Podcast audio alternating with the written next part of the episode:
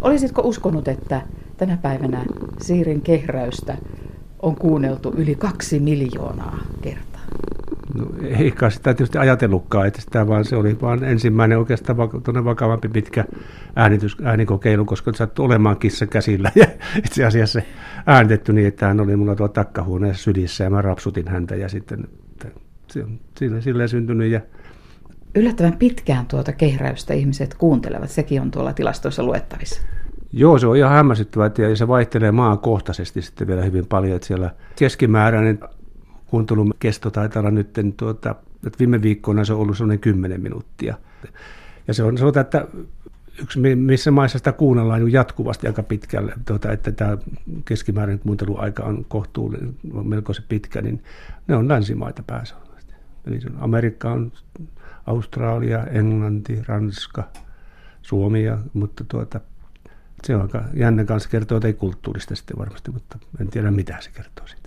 Mutta Siiri Kissasta olet saanut paljon palautetta ja keskusteluja käynyt eri puolilla maailmaa olevien ihmisten kanssa. Miksi Siiriä kuunnellaan?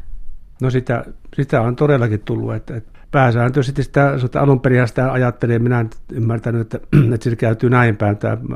Ensin, mä ajattelin, että sitä kuuntelisi ihmiset ennen enää enemmän päät ajatellut, että minkä takia, mutta just tämän takia, koska se minusta tavallaan myöskin on tietyllä tavalla valkoista kohinaa niin, ja rauhoittavaa, niin kokeilen sitä, mutta sitten se totuus on käytänyt niin, että sitä, sitä käyttävät kyllä ihmiset itseensäkin ja keskittymiskykyä parantaakseen ja, ja, ja nukkumisen helpottamiseen, mutta sitten tuota, hyvin paljon sitä soitetaan – kissoille heidän rauhoittamiseen. Ja, ja yllättäen monissa mainitaan tämmöisiä, että joku on, on jonkun tuota, kulkukessan pelastanut jostakin tarhasta tuotu hylätty kissa, että sitten se on stressaantunut ja hyvin hermostunut ja se, tämä saattaa niin kuin muutamassa sekunnissa rauhoittaa sitten se. Että se, on, se on aika jännä sitten kyllä. Joo. Nyt on vaan harmillista, että siirikissa itse ei ole nauttimassa enää tästä suuresta suosiosta?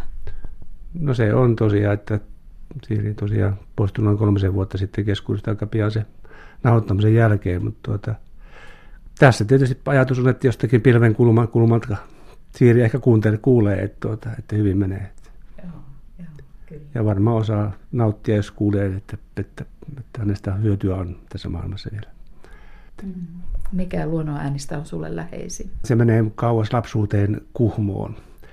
Ja siellä oli siihen aikaan vielä suuria, valtavan suuria mäntykankaita ja, ja sen mäntykankaiden lävitse kulkeva keväinen tuuli, niin se on semmoinen, joka joka on mulle jäänyt lähtemättömänä mieleen ja jonka sitten aikoinaan tapasin täällä Suonenjoellakin sitten Mäntykankaalla sitten. Aika ihana, että se löytyi sitten sama ääni. Joo, se oli ihan yllätys. Että suoraan sanoa, että, että melkein tuli kyynel silmään kuin ensimmäisen. Se oli niin tunne, koska sitä ei ollut kuullut siis monen kymmenen vuoteen, niin se, se yhtäkkiä tuli vastaan sitten. Eli luonnon äänissä on latautuneena meille aikamoinen tunnekapasiteetti tai äänet tuovat myös muistoja mieleen. No näin se varmasti on. Sitten, sitten riippuu jokaisen elämänkulusta, missä on kulkenut ja miten, mitä kokenut, mutta kyllä mä väittäisin, että aika monelle niillä on todellakin suuri merkitys, vaikka he itse henkilöt sitä tietäisikään, niin sillä on varmasti suuri merkitys.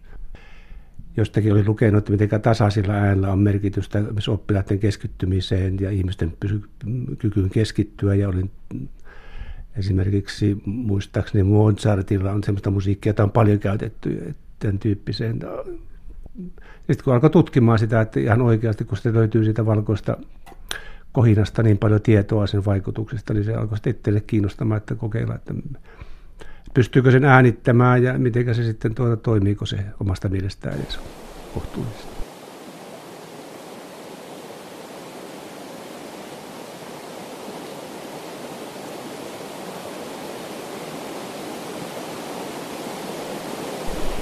Ahvenkoski kuohuu tätä äänittämääsi valkoista kohinaa on kuunneltu jo 154 maassa. Mm, se on huima määrä. Niin, se tuota, no määrähän on tietysti iso, mutta että tärkeintä on se kuitenkin, jos katsoo tilastoja, että, että mikä aika itseni kiinnosti, kiinnosti sitten vaiheessa, kun tuosta kirjoitin, niin että mitenkä se vaikka, että useissa maissa on kirjoitettu, on hyvin tietylle alueelle kiinnostunut. Mä en osaa selittää, että mikä on se kiinnostunut, se on ranskankielisessä maissa sitten suhteen, ja ennen kaikkea Ranskassa. Että se on aika jännä. Että. Ja kun itse kun on ranskankielen opettaja, niin se tietysti kiinnostaa. Niin. Tätä valkoista kohinaa, sitähän on tuotettu ja tuota ääntä erilaisissa muodossaan eri puolilla maailmaa ja, ja sitä on myös, voiko sanoa, tuoste, tuotteistettu tai, tai mm. näitä äänitteitä voidaan ostaa. Joo. Sinulla tämä Ahvenkosken kohina on täysin ilmaiseksi tuolla YouTubessa. Joo, että sitä, se on ilmainen ja, ja tuo, todella sitä on, sitä on paljon, sitä on netti täynnä ja sitä saa pystyä erikseen ostamaan ja, ja tuota, sitä on, hyvin, sitä on luonnon ääninä ja sitä on jopa teknisesti tuotettuna erilaisia tuulettimilla tehty ja sitä ihmisen mielikuvitus siinä vaan rajana sitten. No tosiaan tutkittu on ja, ja, ja, ja tuota, valkoisen kohinan vaikutus meihin ihmisiin on hyvä. Se tuo hyvinvointia, se tuo rentoutumista, se auttaa keskittymään.